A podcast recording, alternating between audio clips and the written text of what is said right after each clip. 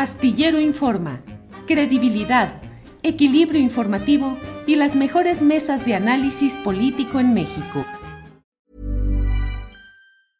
I'm Sandra, and I'm just the professional your small business was looking for. But you didn't hire me because you didn't use LinkedIn jobs. LinkedIn has professionals you can't find anywhere else, including those who aren't actively looking for a new job but might be open to the perfect role, like me.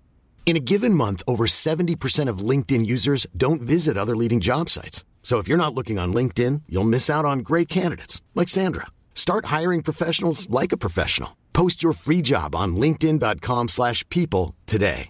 Ready to pop the question? The jewelers at BlueNile.com have got sparkle down to a science with beautiful lab-grown diamonds worthy of your most brilliant moments. Their lab-grown diamonds are independently graded and guaranteed identical to natural diamonds, and they're ready to ship to your door. Go to BlueNile.com and use promo code LISTEN to get $50 off your purchase of $500 or more. That's code LISTEN at BlueNile.com for $50 off. BlueNile.com code LISTEN.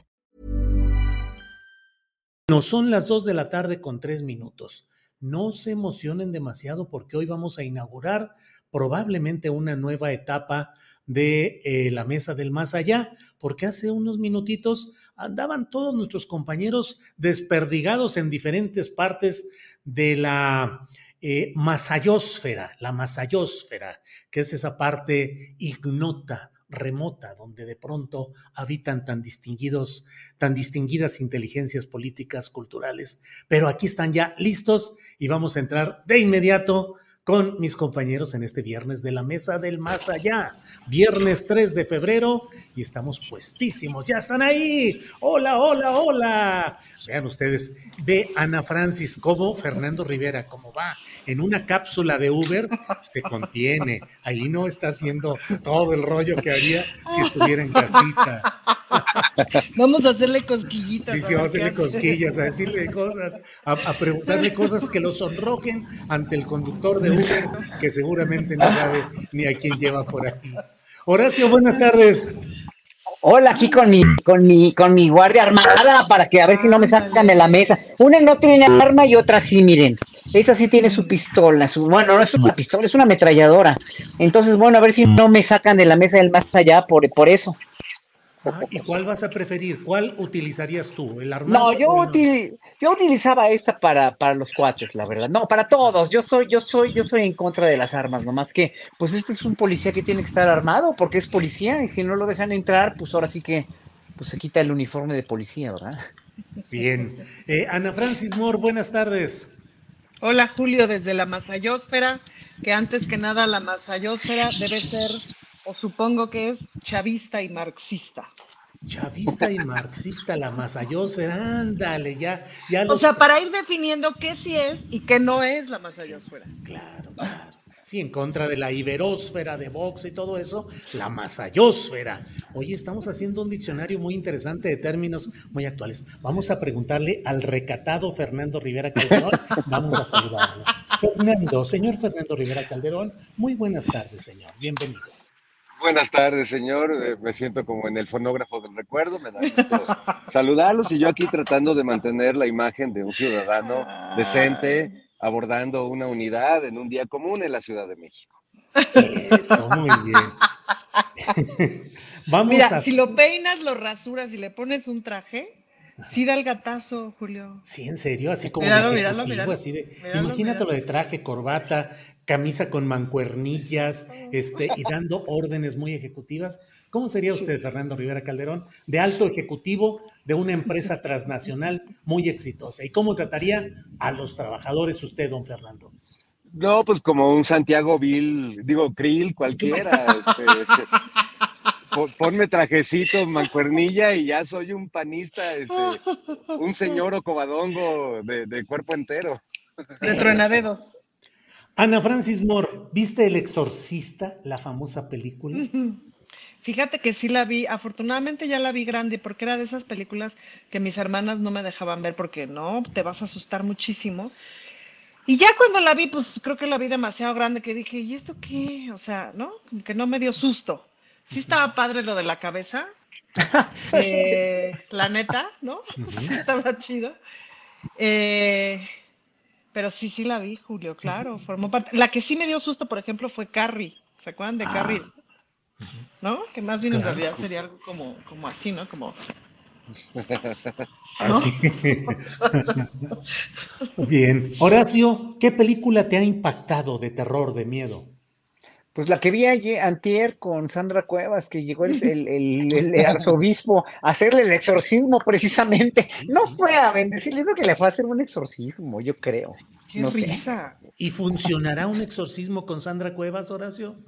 No sé, no sé ni me interesa, la verdad. Es que es, impresionante ya los niveles en, los que llegan, pero, pero bueno, sobre todo el respeto al Estado laico, pero pues ojalá que funcione, ojalá que le funcione un examen de conciencia y, y, pues, en fin, en fin, en fin, yo apelo a, su, a, que, a que es una mujer sagaz, a que es una mujer inteligente y que tiene que, que sacar esa inteligencia antes de sus emociones, tan, tan, de veras, tan, tan extralimitadas con todo esto que, que hace. Pero bueno, en fin. Eh, esa, no, una película que me haya asustado mucho, pues es que sí, no, eh, es que había muchas de niño, ¿eh? era yo muy impresionable con eso.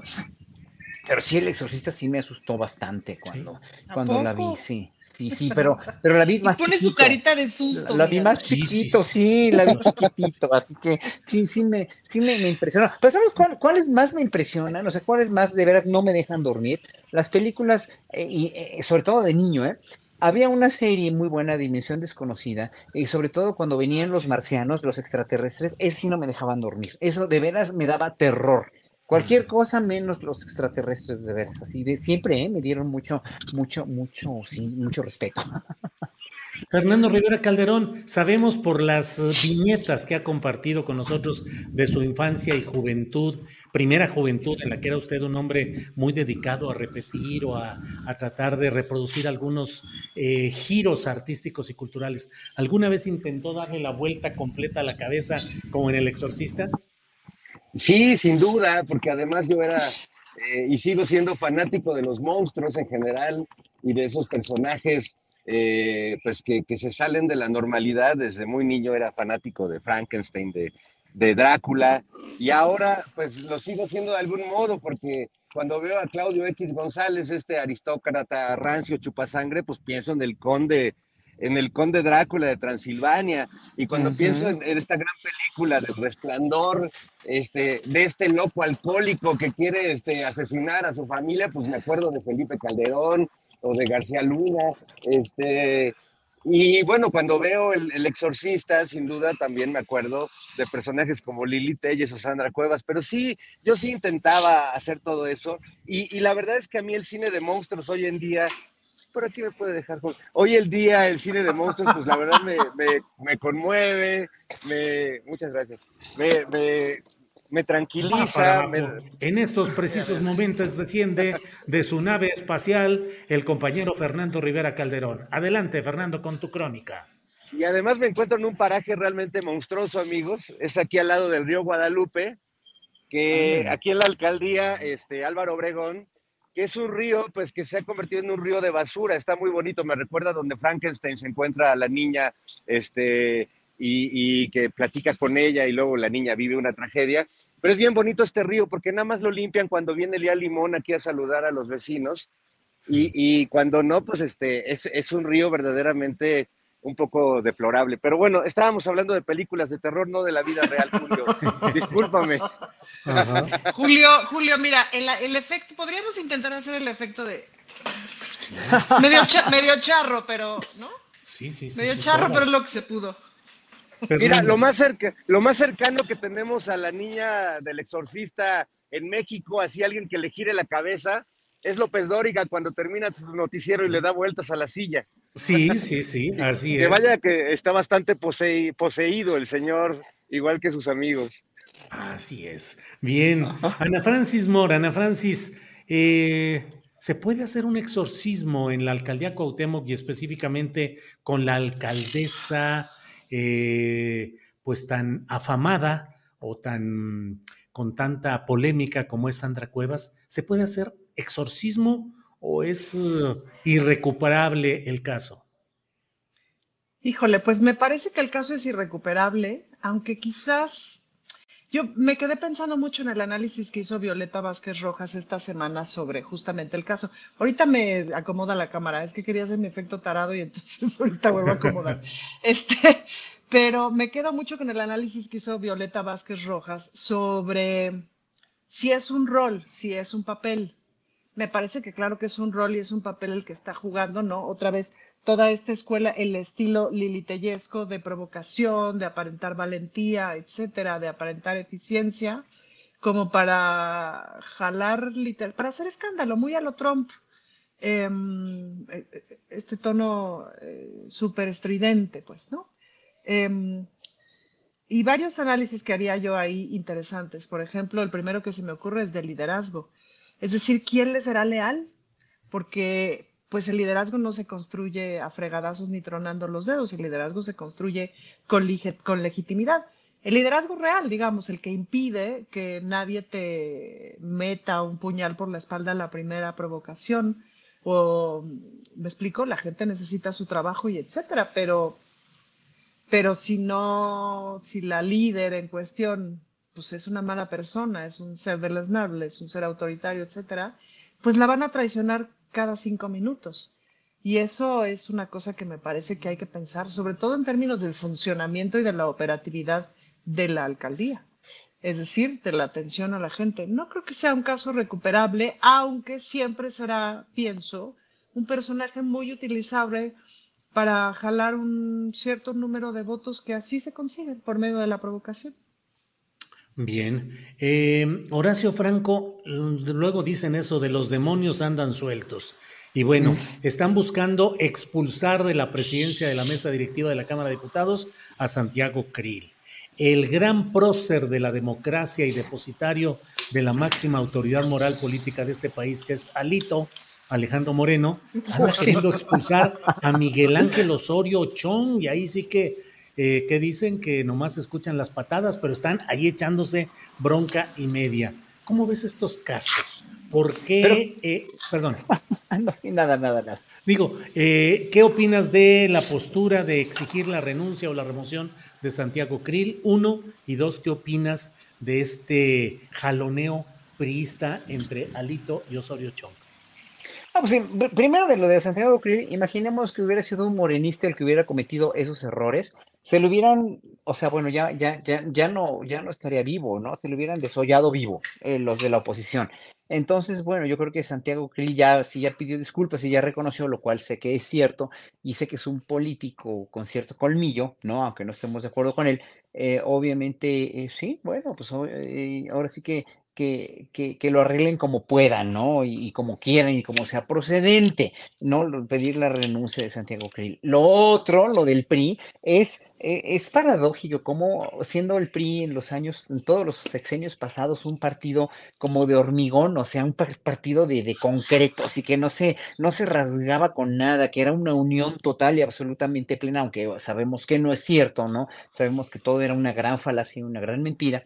Pues ahora sí que, pues si vemos eh, eh, la cancelación del, del Congreso priista, cuando llega el presidente del PRI, porque no fue invitado, si vemos esta ventilación de todas estas cosas tan, tan, eh, pues sí, tan evidentes que tiene el PRI, que finalmente pues está sacando el cobre y ya se está mostrando como era, porque además es un partido mucho más débil, más pequeño y la mayoría de la gente ya se les fue, está escondida, ¿no? Como todos los, los políticos de los sexenios pasados ya, ya ni furulan, y si furulan, pues va a ser en esta, en esta cuestión de movimiento ciudadano, ¿verdad? El que, el que acaban de hacer hace tres o cuatro días. Pero bueno, pero hoy por hoy, Morena está tomando esa unión. Fue, fue muy significativo para mí el hecho de ver a Monreal, a, a, Claudia Sheinbaum, a, Dan Augusto, a Marcelo Ebrard, todos clamando por, incluso van a invitar a Gerardo Fernández Noroña, lo cual se me hace también muy, muy, un muy buen, este, un muy buen signo para mostrar una unión,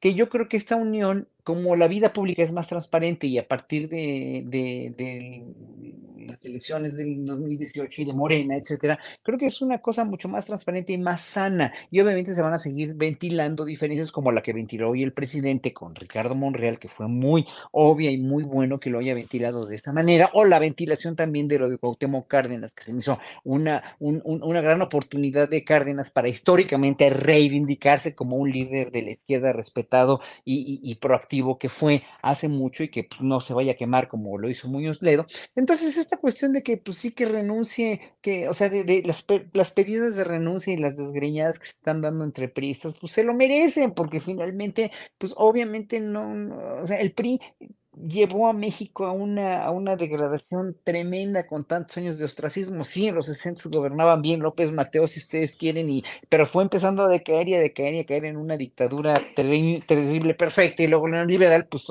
para acabar de demolar, obviamente hoy por hoy pues, tienen lo que se merecen. Yo creo que cada grupo político ahorita está logrando lo que se merece. Y entonces por eso es muy importante que los ciudadanos nos quedemos bien activos para 2024, porque no nos vean la cara, con o sin INE, con o sin las mismas, este, los mismos paradigmas tan enfermos que tiene el INE eh, hoy por hoy. Bien, gracias. Eh, Fernando Rivera, ya que está usted en este retiro campestre que vemos a su espalda, la bella naturaleza mostrándose, quiero pedirle que en, ese, en esa situación de profunda reflexión, casi nirvánica en la que seguramente debe estar usted, que nos diga si usted ya en esa elevación de no ser solo un ejecutivo alto de una gran transnacional, sino que usted fuera un gran político, ¿con cuál se alinearía? ¿Con eh, Santiago Krill? ¿Con eh, Alito Moreno o con el ingeniero Cárdenas? Híjole. No, pues Responde, antes, responde. ¿Antes o después de la lobotomía, Julio? Nada más explícame. Porque, porque despuésito. despuésito de la lobotomía, bueno, quizás por, por un aprecio histórico, por, un, por una nostalgia bonita de una época en la que se luchaba por abrir democráticamente este país. Me quedaría del lado del ingeniero Cárdenas, no porque crea que, como dice Monreal, que se le perdona a todo, sino porque realmente es, es un personaje importante de este movimiento de transformación que ha llegado hasta ahora.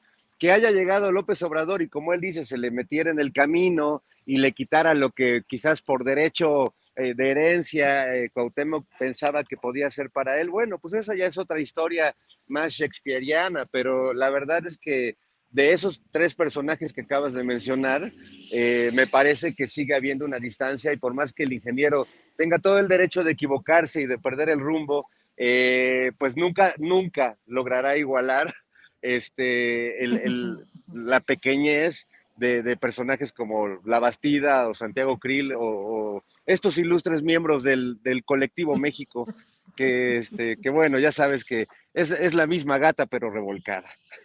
Bien, Ana Francis, el señor Rivera Calderón no andará queriéndose convertir en latifundista urbano, que ande revisando algunas eventuales propiedades que esté pensando comprar, o no andará de activista queriendo realizar alguna actividad de esas que luego eh, se dan por allá.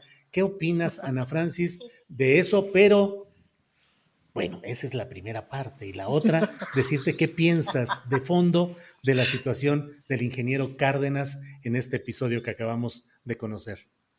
Bueno, lo primero que pienso es que estando en la alcaldía Álvaro Obregón es muy probable que Fernando Rivera Calderón esté pretendiendo latifundizarse y comprar algún terrenito para participar en el cártel inmobiliario, porque ya sabemos dónde se desarrolla.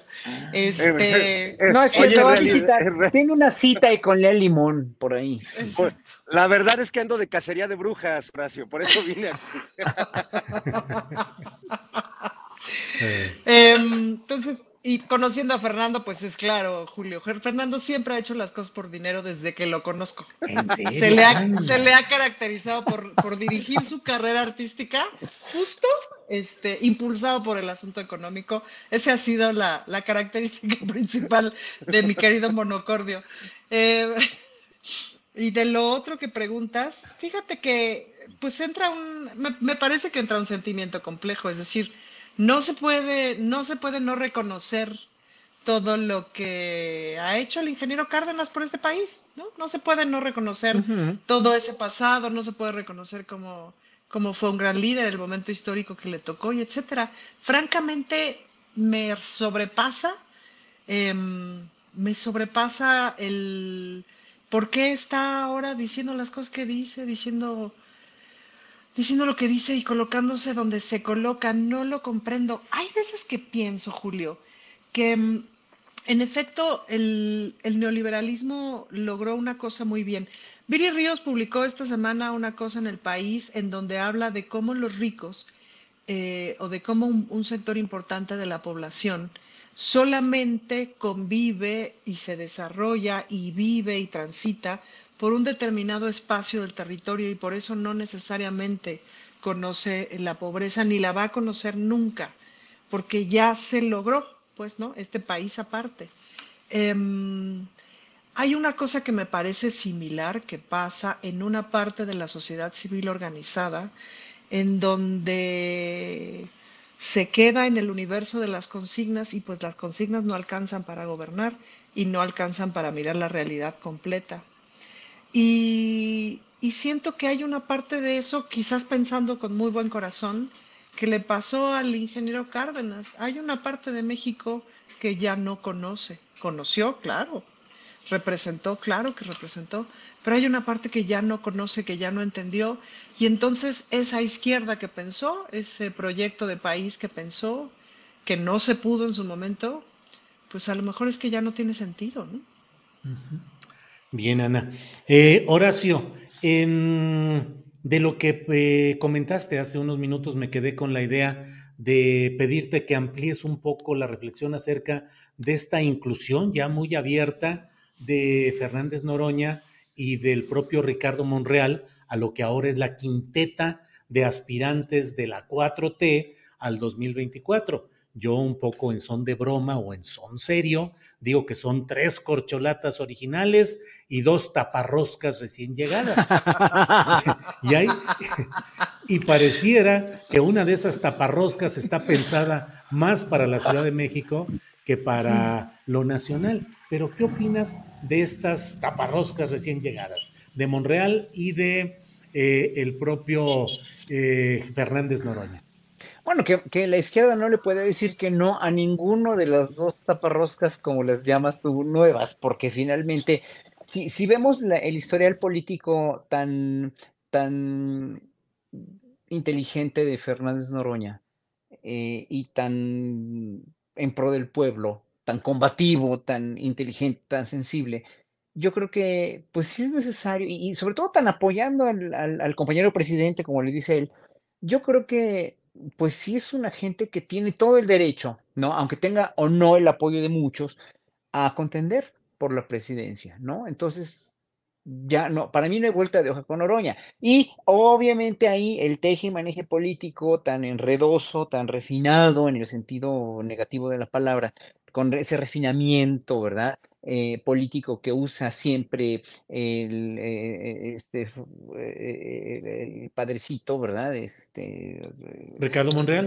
sí, el, el, padrecito Monreal, que, que, que obviamente él quiere parecer siempre como diría el, himno a la bandera de Julián Carrillo, las nieves sin manchas de nuestros volcanes, ¿verdad? Él no tiene mancha, no tiene cola que le pisen, él siempre es justo, siempre conoce la ley, apoya la ley más que, el, más que la justicia, etcétera, etcétera, etcétera. O sea, ya cómo habla, cómo se comporta, con todas esas tejes y manejes políticos, pues obviamente lo tenían que incluir, sino también, o sea, eh, Morrell ha estado junto con, con, eh, con, con López Obrador y hubiera sido injusto, realmente hubiera sido injusto, que a mí no se me hace, pero políticamente hablando hubiera sido muy incorrecto excluirlo, ¿no? Entonces, obviamente, pues ahí están las cinco personas, dijéramos, con más fuerza una más que otra, una con más experiencia que otra, una con más credibilidad que otra, pero finalmente, pues ahí están los cinco y se me hace bien, ojalá que hubiera más de cinco, pero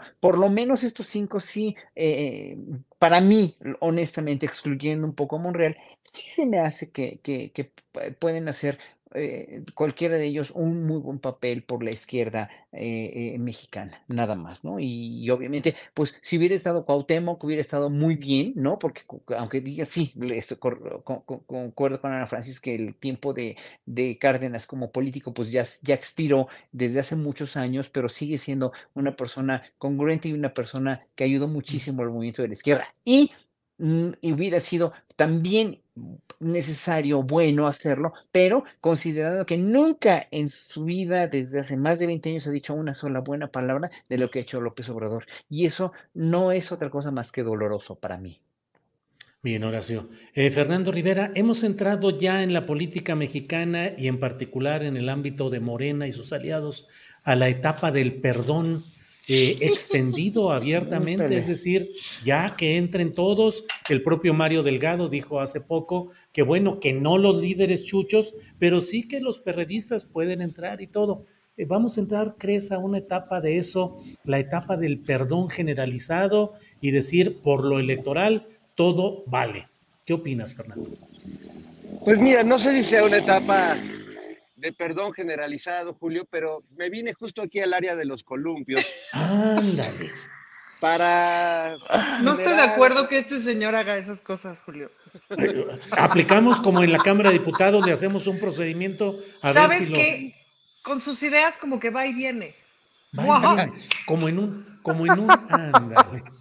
Es que en realidad Perdón, ya. Lo, que, lo que quiero provocar en la audiencia, Julio, no es que piensen que yo me la paso este, así, ¿no? Sino quiero hacer una metáfora de lo que implica que se vayan sumando candidatos o corcholatas o taparroscas a esta contienda, porque es como el viejo, el viejo canto de un elefante que se columpia sobre la tela de una araña, ¿no? Y se sube un elefante y se sube otro elefante, y ya viendo tanto elefante, pues hasta Noroña y Monreal y todos se animan a subirse a la tela de la araña. Pero en realidad nomás hay dos elefantes, o sea, es decir, si la telaraña morenista aguanta tanto elefante, es porque el 80% de esos elefantes pues no tienen peso, son como, como globos eh, con forma de elefante y en realidad pues está, está demasiado clara la cosa, pero pues qué bonita es la democracia y qué bonito es que todos pues tengan la posibilidad de columpiarse sobre la tela de esa araña, aunque ya sepamos pues los elefantes que realmente pesan. Y bueno, pues espero que la metáfora haya sido lo suficientemente clara, amigos. No, pues ahora sí te columpiaste, ahora sí te columpiaste, Fernando. Oye, pero sé preciso, ¿cuáles son los dos únicos elefantes con peso real? Pues por supuesto, sabemos que son Marcelo Schembaum y Claudia Ebrard. vaya, vaya. sí se le menearon las ideas, ¿eh? Se le menearon las ideas. Se ve que no está muy a gusto con sus eh, interpretaciones políticas. Bien, Fernando. Ana Francis, ¿crees que se va reduciendo de veras el escenario a esos dos elefantes? Claudia Ebrard y sí. Sí, me parece que claramente se está reduciendo a esos dos. Adán Augusto no. No, la verdad es que yo creo que no. Me parece que Adán Augusto es un muy buen secretario de gobernación y por lo tanto es un muy buen operador político, pero no necesariamente sería un buen presidente. Eh, y en ese sentido su carácter va por ahí, pues, ¿no? De operación política. Y me parece que va a ser un gran operador justo para la unidad, que va a ser muy necesario, pues, ¿no? En ese sentido yo lo veo pues muy cercano al presidente, justamente para lograr eso. Creo que es un gran unificador y ojalá se quedara como secretario de gobernación, este, eh, no solamente este sexenio, pues, porque me parece que ha demostrado eso, ser un gran operador político que se necesita un montón, ¿no? Y Julio, yo quisiera... Oye, eso, eso te quería, tocaste un tema que estaba yo a punto de plantearles, que te quería preguntar, ¿qué opinarías de un sexenio próximo en el que Claudia Sheinbaum fuera presidenta, Adán Augusto fuera secretario de gobernación, eh, Marcelo Ebrard fuera senador y líder del Senado y Ricardo Monreal, jefe del gobierno de la Ciudad de México. yo creo que. wow. Mira, le pusiste, le pusiste sal y pimienta a tu ajedrez. Oye, oye, Julio, ¿qué traes hoy? Eh, ¿eh? ¿Qué traes, Julio? Ustedes generan que yo salga. Perdón. Voy, voy a tratar de ser lo más objetiva posible. Hay una cosa que me pasa con Ricardo Monreal como jefe de gobierno de la Ciudad de México. Hay mucha gente de la alcaldía Cuauhtémoc que declara que cuando él estuvo de alcalde fue un alcalde muy eficiente para muchas cosas. Es decir, que es un tipo político inteligente, eficiente, me parece que eso no se lo podemos negar. El problema es que ahorita te, vengo manejando el antecedente de Sandra Cuevas, es decir, sabemos todo el mundo que es el señor que puso ahí a Sandra Cuevas. Y eso eh, es siniestro y terrible para la gente.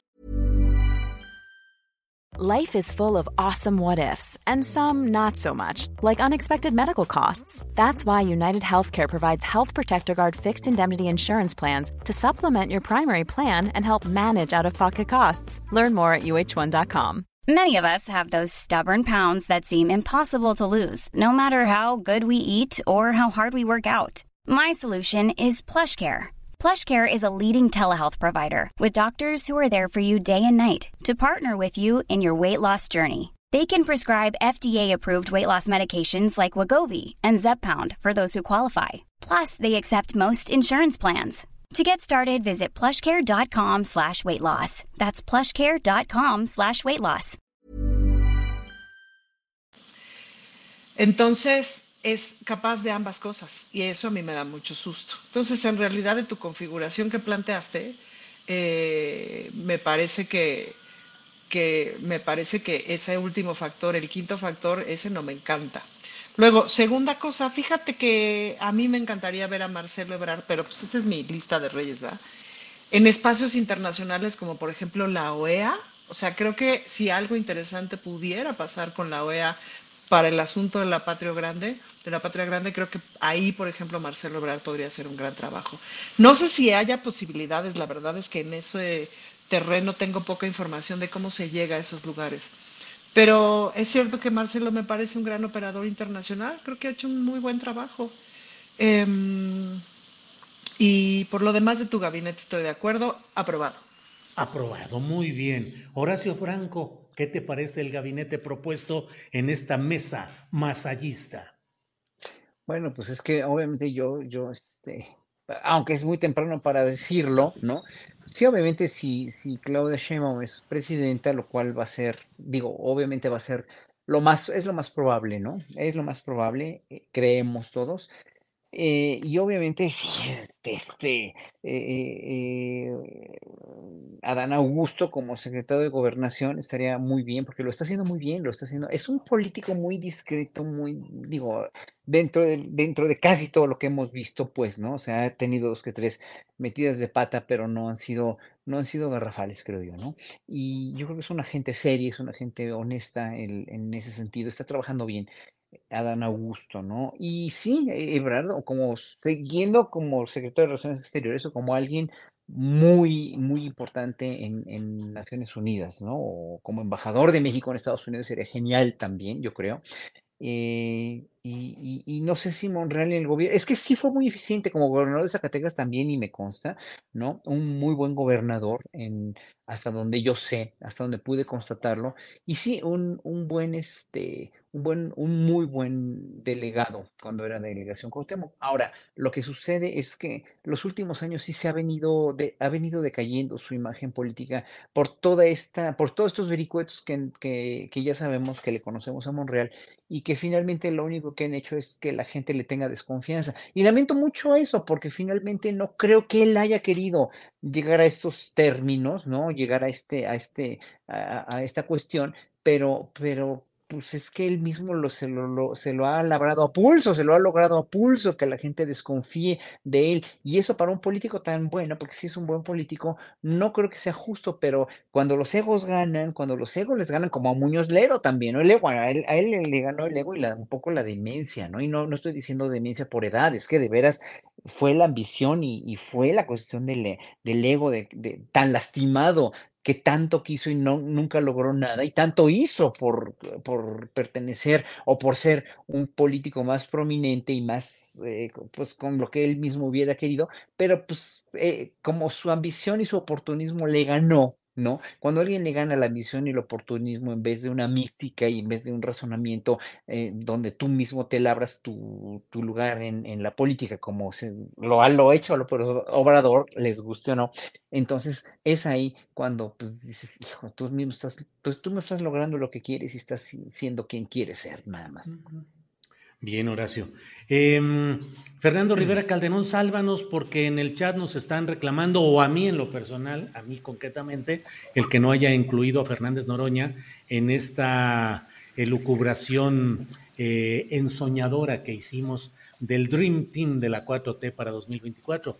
Eh, desde luego que pensé, he pensado yo que si, si se cumple el exilio al que Ana Francis quiere mandar a Ebrard, mandándolo a la OEA, yo pienso que Fernández Noroña, ándale, ya vi lo de pecho, quién sabe qué tanto, ya, eh, eh, eh, creo que Fernández Noroña podría ser un senador y creo que él podría, debería ser, inscribiéndose, presidente de Morena, para darle la revolución, el movimiento, el activismo y la fuerza que requiere en una segunda etapa el partido Morena. Pero ¿cómo ves todas estas elucubraciones? Que no vayas a ponerles algún, alguna etiqueta onanística, sino simplemente elucubraciones mentales, Fernando.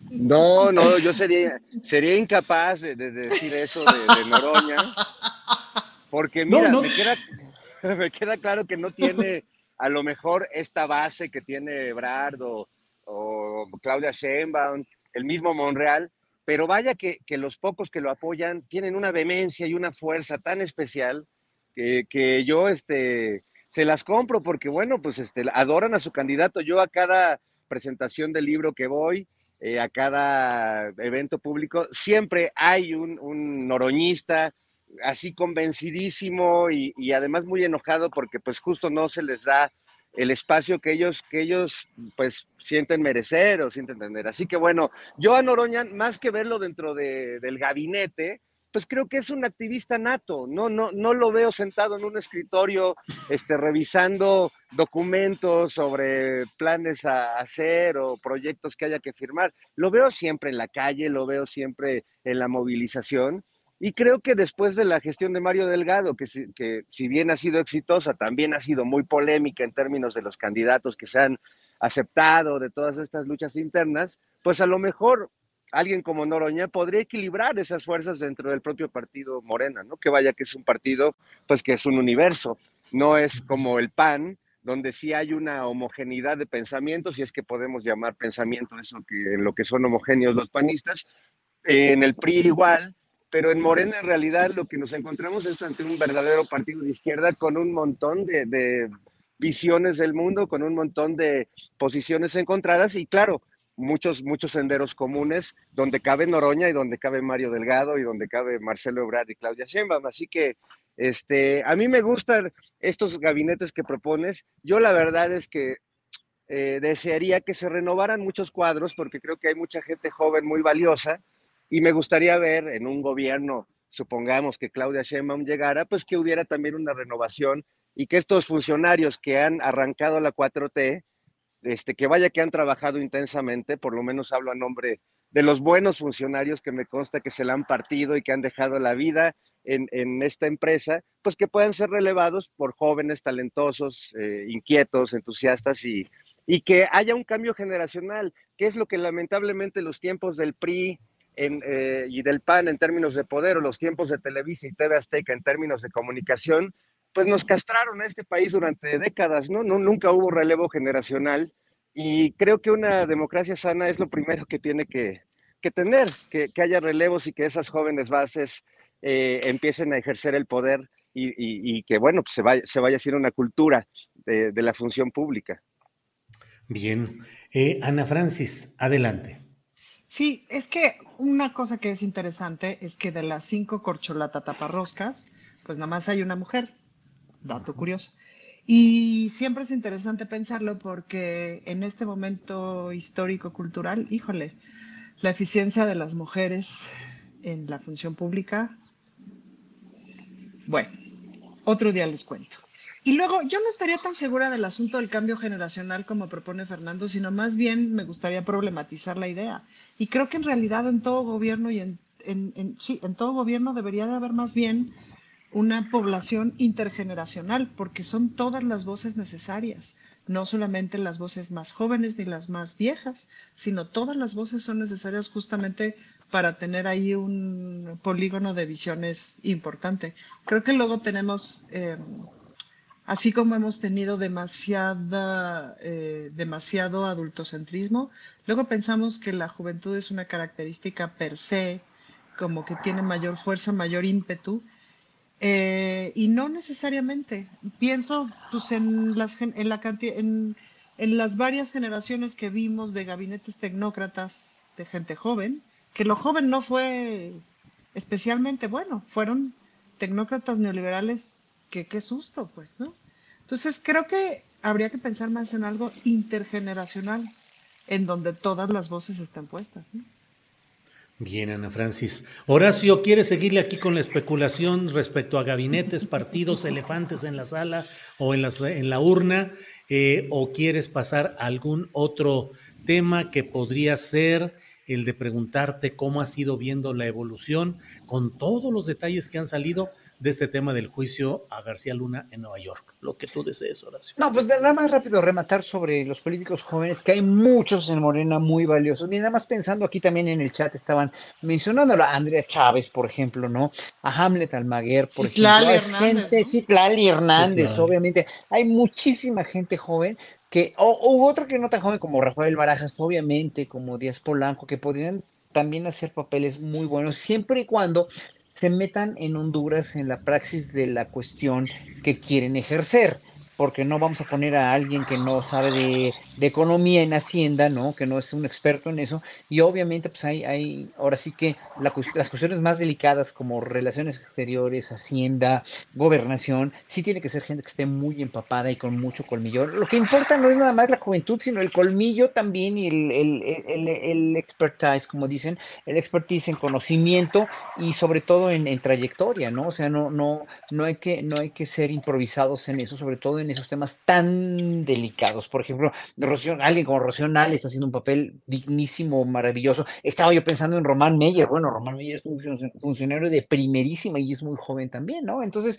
hay muchos de dónde escoger, ¿no? Yo creo que sí, pero sí hay, hacen falta cuadros dentro de Morena de diputados y de, y, de senadores que también tengan esa representatividad y que pues Mario Delgado se ponga realmente a trabajar mucho en no eh, resarcir cuotas, en no pagar cuotas políticas con cualquier candidato o dejando entrar a cualquier persona que finalmente pues le salga como, como este, como, como el lobo con piel de, oveja, como fue Lili Telles, ¿no? Entonces, bueno, y lo del juicio de García Luna, pues otra vez eh, volvemos a lo mismo, ¿no? Estamos, eh, a, mí, a mí se me, sí me asombra, pero, pero finalmente no es nada nuevo que no hayamos sabido, ¿no? O sea, la corrupción generalizada en esos exenios, la decadencia tan, tan tremenda, la mediocridad de, y la hipocresía de todos estos gobiernos que antecedieron al de López Obrador, pues fue, fue, eh, ya, o sea, le estamos oyendo,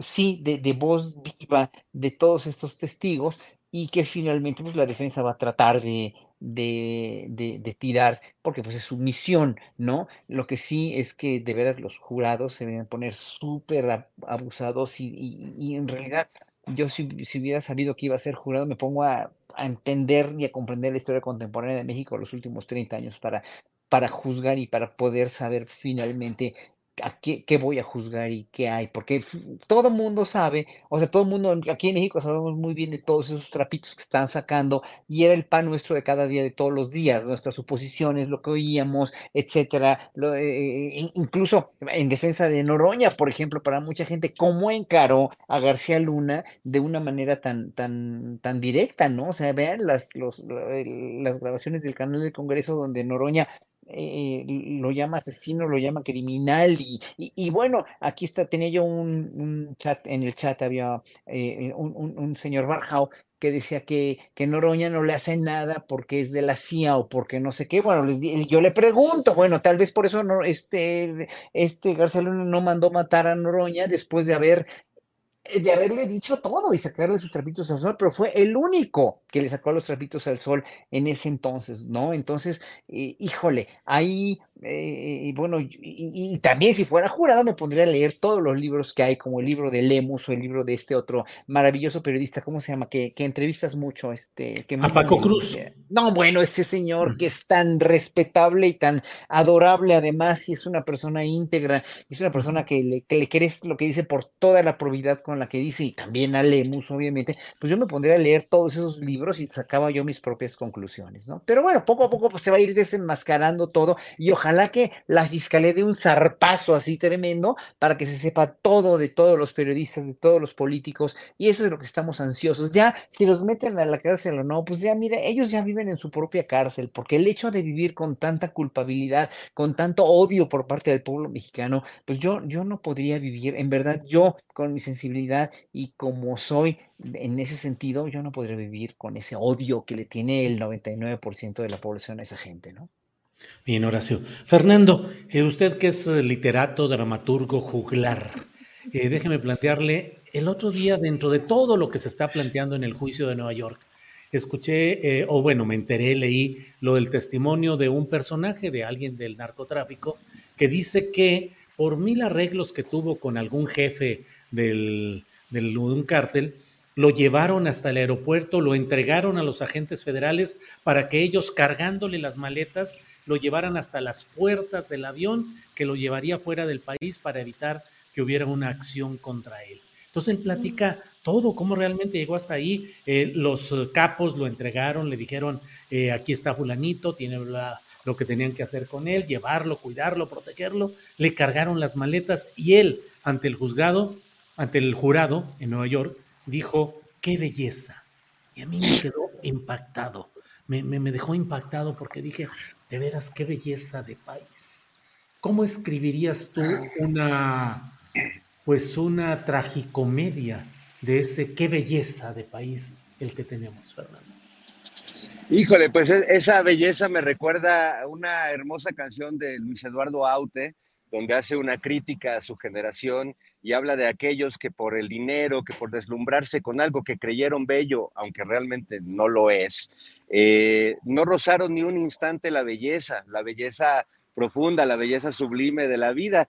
Eh, al contrario, se compraron una idea de belleza, entre comillas, que implica tener pues un camionetón, tener este, eh, estar rodeado de mujeres eh, que estén a tus pies en este ideal buchón de, del, pues del paraíso, del nirvana, del narco, tener quien te cargue las maletas, quien te volee los zapatos, quien te diga, adelante señor, este, buenas tardes, bienvenido, eh, qué hora es la que usted diga, señores, pues es un tipo de belleza eh, que realmente tiene un precio mucho más caro que la belleza real del mundo, porque te permite vivir quizás tres, cuatro, cinco años eh, rodeado de lujo, rodeado de privilegios, eh, pero que tampoco te, te, garantizan que vayas a ser feliz. Yo conozco muchos narcos, lo vimos ahora este, con el, el hijo del Chapo Vidio. ¿Quién iba a pensar que el hijo de un narcotraficante que lo tiene todo, que se brinca la ley a su antojo, que hace lo que se le pega la gana, tenga que tomar antidepresivos. O sea, yo cuando me enteré que Ovidio toma antidepresivos, pues volví al alcoholismo, porque la verdad es que digo, ya, ¿qué, nos queda? ¿Qué nos queda, Horacio? ¿Qué nos queda, O sea, si, los que tienen todo, si los que tienen todo viven en este vacío, en esta, en esta angustia existencial, pues, ¿qué puede esperar un, un siempre pelado como uno? Hay niños, Fernando Rivera Calderón, hay niños. Carajo. Caray. Bueno, pues vamos entrando ya en la parte final de nuestro uh. programa. No, Julio, yo quiero seguir haciendo casting, casting de gabinete, me gusta. A ver, échale pues, échale unos tres minutitos cada quien, nos quedan todavía antes de despedir el canal 22. Luego tenemos un ratito más nosotros. Pero qué casting, a ver, ¿quién te interesa? ¿Quién te llama la atención? A ver. ¿Quién me llama la atención mucho? Bueno, la secretaria de Economía me tenía fascinada en el SAT. Eh, ¿La regresarías al SAT? Pues no sé. Deja que pasen unos dos, tres meses más para echarle buen ojo a la Secretaría de Economía. O sea, el personaje es fascinante en todo el terreno de lo económico. Y la verdad es que, ves que tiene unos modos como muy, como muy recatados, como muy serenos, etcétera. teniendo estas conversaciones recias que luego hay que tener con los machuchones empresarios, pues a mí me hace mucha ilusión seguirla viendo o imaginarla, digamos, porque no es que la veo, pero la imagino, en esas conversaciones con los machuchones de trajes de, de 8.500 dólares la corbata, eh, y teniendo ah. esas conversaciones con esa banda, pues me, me, resulta muy divertido imaginarlo. Em, sin duda que regresaría Tatiana Cloutier, ¿no? Me parece que, uff, pues que es una mujer de primera. Y Poniendo, por ejemplo, voy a meter ruido, pero uno de los personajes que estaría buenísimo que se viniera para Morena es Corral, se llama, ¿no? El exgobernador Javier de Corral, Chihuahua. Javier Corral, me parece, hasta ahora, digamos, me parece un tipo íntegro, ¿no? Eh, y que estaría buenísimo que fuera secretario de algo, tú. No sabría bien de qué, habría que analizarlo con más, con más cuestión. Pero, y, y sí, sin duda que Noroña, este, igual yo no necesariamente lo imagino en el, en el Ejecutivo, pero creo que en el Legislativo ha hecho grandes cosas. No creo que de, o sea, él es, el, él, él es del PT y, y, y, creo que si se saliera del PT, pues sería una lástima para el PT porque está padre que existe el PT. Eh, me parece que Aunque no está afiliado, eh, Ana Francis, no está afiliado, es externo. Es externo. Pero digamos que lo tengo mucho más identificado con ese partido y que ahí hay un montón de fuerza que seguía, que también sería interesante que siguiera creciendo, pues, ¿no? Mm, pues por ahí. Bien, Horacio, dos, tres minutitos antes de irnos al cierre de Canal 22, por favor. Pues mira, yo, es que, es que dentro de los funcionarios, hoy por hoy, que están, es, que, que, podrían formar parte del gabinete, pues es que los mismos, es que Raquel Buenrostro es una mujer de veras súper puntual, súper estricta, se ve que tiene una, es muy adusta, pero, pero sobre todo es muy disciplinada y tiene un rigor siempre tuvo ese rigor en el SAT. Yo creo que ella sería maravillosa. Y también concuerdo con Tatiana Cloutier. Tatiana Cloutier, fíjate, con, con todo lo que veíamos de venir de el peligro de que se volteara en un momento dado, ¿no? Que se volteara para, para el otro lado, porque pues tiene tan cerca el hermano, que es una verdadera alimaña el hermano, ¿no? Entonces, este, yo creo que para ella, o sea, para nosotros el hecho de ver a Tatiana todavía tan impasible, tan serena, tan, tan honesta con, con, con, con ella misma y con lo que hizo en el sexenio con López Obrador, pues es una persona muy valiosa, ¿no? También. híjole, es que, es que Rocío Nale para mí está haciendo un trabajo increíble. Y Pastor, el, el, general Pastor, el, director de, del, del AIFA, sería un muy buen secretario de la defensa. Es una persona la cual conozco, la cual tuve el, privilegio de conocer, estuvimos platicando mucho. Es una persona cultísima, con una preparación y unos, de veras, unos, unos, este, un, un bagaje escolar, un bagaje académico impresionante, de veras impresionante. Él quedaría muy bien para secretario de la defensa, yo creo, y está, eh, pues ya, ya vimos cómo hoy, eh, curiosamente, ¿no? Eso, eso que hizo, fíjate, yo nada más quiero comentar eso rápidamente antes de, antes de cortar. Lo que hizo hoy el presidente cuando este periodista en la mañanera le pregunta sobre la cuestión del transporte de carga en el AIFA, ¿no? De, a ver, vamos a marcarle al, al, al, al, mi general, el director del AIFA, y confrontar lo que estaba diciendo el periodista sobre este señor, este, eh, que había, según esto, que era el director de la YATA o representante de la YATA, pues ese no es, dijo, ese señor no es era el director de la IAT, el que vino a vernos aquí, fue tal y tal y tal, y, vino acompañado por una persona que tal vez era ese que decía el periodista, pero que no, no tiene nada que ver.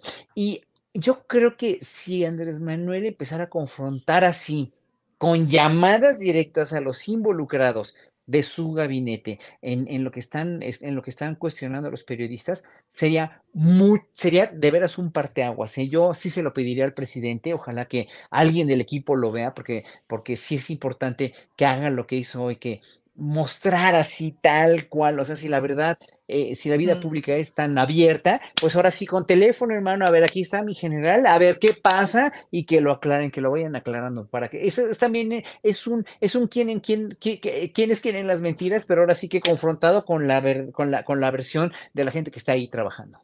Estuvo súper bien, ¿eh? yo estaba asombrado por eso. Sí, perdón, ¿alguien quería hablar o qué escuché por ahí? Nada. Fernando Rivera Calderón, la parte final ya hemos hablado mucho de a quienes incluiríamos y a quienes excluiríamos, quienes ya no deberían de seguir. Que regresara Alfonso Romo, por ejemplo, a la jefatura del gabinete es una pregunta.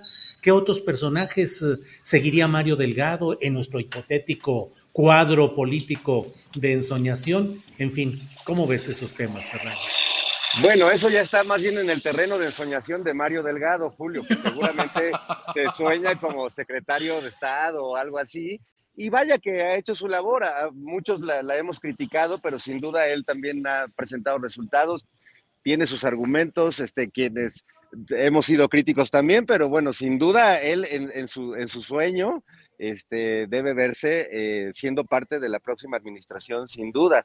Eh, ¿Quiénes no deberían estar? Bueno, creo que los que han salido por su propio peso, este, no hablemos del flamante candidato en Coahuila este, por el PT, pero pues sí creo que varios se han salido porque no han podido, porque han sentido, y, y, y al mismo tiempo, yo creo que hay algunos que han salido que eran muy buenos funcionarios. Yo lamenté mucho siempre la salida de Irma Heréndira Sandoval en medio de esta pugna política por el estado de Guerrero, donde se, se hizo al final un, un, verdadero cochinero, pero me parecía que era una gran funcionaria y que creo que eh, hubiera dado mejores resultados eh, en términos generales. Y también creo que el trabajo que ha hecho Luis Alcalde de la Secretaría del Trabajo, es decir, mm, sí. eh, la, la, misma Alejandra Fausto, por, porque han tenido que enfrentar pues eh, grupos de poder, grupos de privilegio muy fuertes. En, en, cultura también lo ha habido y creo que Ale Frausto ha enfrentado eh, con, con, dificultades, pero con, con, siempre de frente, siempre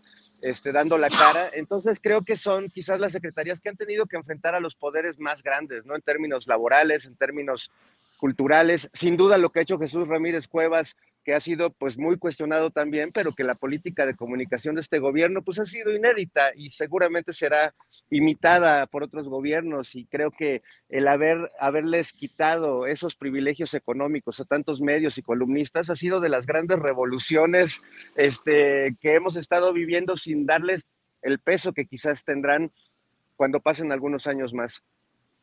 Bien, pues Fernando Rivera Calderas. A ver, Ana Francis. Sí hay una cosa que, que, es bien importante de lo que dice Fernando sobre el trabajo de Alejandra Frausto, que ha hecho como poner el foco en quienes hacen cultura que nunca habíamos visto. Exacto. Que nunca habían, no que nunca habíamos visto, sino que nunca habían tenido el foco encima. Que eso necesita continuidad sí o sí, porque se puede perder en dos patadas, porque apenas lleva unos años así. ¿No? Como con sí. ese foco encima. Y además eso implica una serie de negociaciones y conversaciones pendientes con las comunidades culturales que no son nada sencillas. Hablo por la mía, por la comunidad teatral, que no somos este, un paseo por las nubes y, y que sin duda hay muchas cosas que construir, pero el cambio del paradigma cultural me parece necesario e importante. Me parece que el paradigma cultural anterior era una alegoría y, era una alegoría del neoliberalismo, era una alegoría de un sistema económico y de un tipo de mundo en esta especie de neutralidad artística que no era tal. Era una alegoría a lo que ya no queremos, ¿no?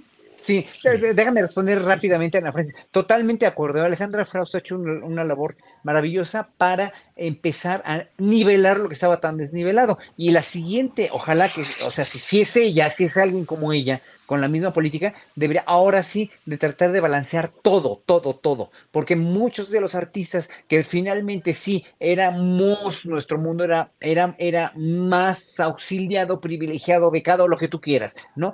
Porque además no dejó de existir nada, ni Bellas Artes, ni las universidades, ni las orquestas, ni nada. Seguimos trabajando igual todos, pero mucha gente se siente desprovista de, pero lo que han hecho con los indígenas, lo que ha hecho con, con Original, Alejandra, lo que ha hecho con la cuestión de las comunidades es impresionante. Eso sí, ahora, a balancear un poquito, a, a, poner, ¿sabes qué? A convivir a estos dos mundos ajenos, hay que, hay que tratar de hacerlos convivir. Y sobre todo, yo le digo a Alejandra que no se le olvide a la gente que quiere vivir de la música barroca, porque ese es la, el área más desprovista de todo el país, ¿eh? de toda la música. Nada más digo eso. Compañeros, vamos a un corte, porque nos toca decirle adiós a Canal 22, nos quedamos nosotros y dejamos para Con la, la otra. flecha hacia Fernando, la, del pollo la fresco. pregunta. Ándale, pollo fresco. Pollo, fresco. Pollo fresco, huevo, huevo grande, huevo grande. Ándale. ¿Es promoción o qué? ¿Eh? ¿Es autopromoción o qué? Gracias, Canal 22. Nos vamos con la mesa del más allá. Bueno, y ya regresamos. Pues, ¿qué andas haciendo ahí con esos eh, carteles, Fernando, de huevo grande? Qué baboso eres, Fernando Rivera. El huevo así. Sí, sí, es, lo que hay, es lo que hay aquí en el barrio, este, Julio, mira. Este, Escenografía, improvisación escenográfica by Fernando Rivera Calderón. Huevo jumbo, órale, muslo grande, fresco. Si estuviera, si estuviera aquí Sandra Cuevas, esto ya no existiría, pero vean este pollito, qué bonito está, miren. Ay, no, pues, es una belleza. Ay, oye. Es una claro, ya lo hubiera. de pollito. Ya Sandra Cuevas ya lo hubiera uniformado y todo. Bueno, pues eh, ya estamos en, son las 3 de la tarde en punto, así es que hemos cerrado apenas en la rayita para Canal 22 y bueno, seguimos aquí adelante. Ana Francis, gracias, buenas tardes. Postrecito, Julio, rápido, ándale. Ándale, viene postrecito. Es que, mira, el martes vamos a hacer un escuchatorio, si me ponen porfa la postal que les mandé, en donde nos vamos a sentar a escuchar a la chaviza que quiera venir por favor anótenlo para que me, manden en las redes sociales quien quiera venir y les mandamos el link. Nos vamos a sentar la secretaria de Salud, la directora del Instituto de la Juventud de la Ciudad de México, la secretaria de las Mujeres, eh, la secretaria de Educación y una servidora a escuchar a la banda eh, en el terreno del sexo, el amor, las políticas públicas y la legislación y a responderles algunas cosas sobre todo lo que nos pregunten, pero sobre todo a tomar nota para imaginar siguientes cosas en el terreno del sexo, el amor, las políticas públicas y la legislación, y también para informar de todas las cosas que tiene la Ciudad de México para la chaviza en estos terrenos y que luego no necesariamente están enteradas. Y con ese escuchatorio vamos a hacer un programa de televisión. Bueno, Capital 21 va a grabar todo y va a sacar un programa especial el 14 de febrero. Así que va a ser una cosa muy preciosísima de información, convivencia y eh, escucha de parte de quienes hacemos la política pública. Muy bien, pues ese lo anotamos además como referencia para nuestro pensado programa de la mesa del, de la mamamesa del mamasayá, como le propuso eh, como nombre Horacio Franco. Horacio, postrecito, por favor. No, pues nada, nada más este, que estoy muy, muy feliz de que el público está enardecido todo el tiempo, el, el chat está fantástico, o sea, más de 11 mil gentes ya. La semana pasada había más, pero tenemos, estamos, estamos en buen rating. Y a Fernando le digo que una usuaria ya van como 60 mensajes que pone, los he estado contando, que le urge tu correo electrónico, por favor. Así que nada más se los paso al costo, porque tú no puedes leer el chat ahorita. La usuaria no, sabe que no puedes leer el chat, no lo estás leyendo, pero por favor diles tu correo electrónico si quieres que lo sepan. Si no, pues ahí te lo paso al costo, porque van como 60 mensajes que manda. ¿De veras? ¿60 ahí, estoy en el Twitter, arroba monocordio, este, en Facebook me pueden escribir con mucho gusto, yo siempre respondo los mensajes. Me tardo como un año, pero respondo. Fernando Rivera, postrecito, por favor.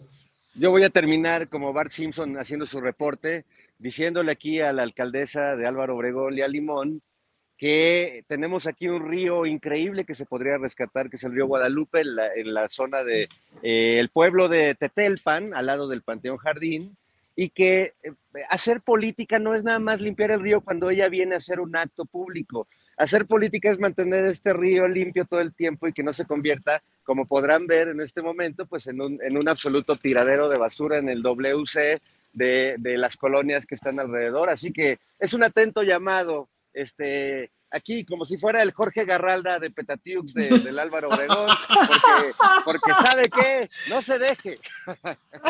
Muy bien, no se deje a quien resulte responsable. de Petatiux, es una bonita palabra decir de Petatiux. Ana, Horacio, Fernando, muchas gracias y nos vemos la próxima semana. Hasta pronto, hasta luego. Gracias, amigos.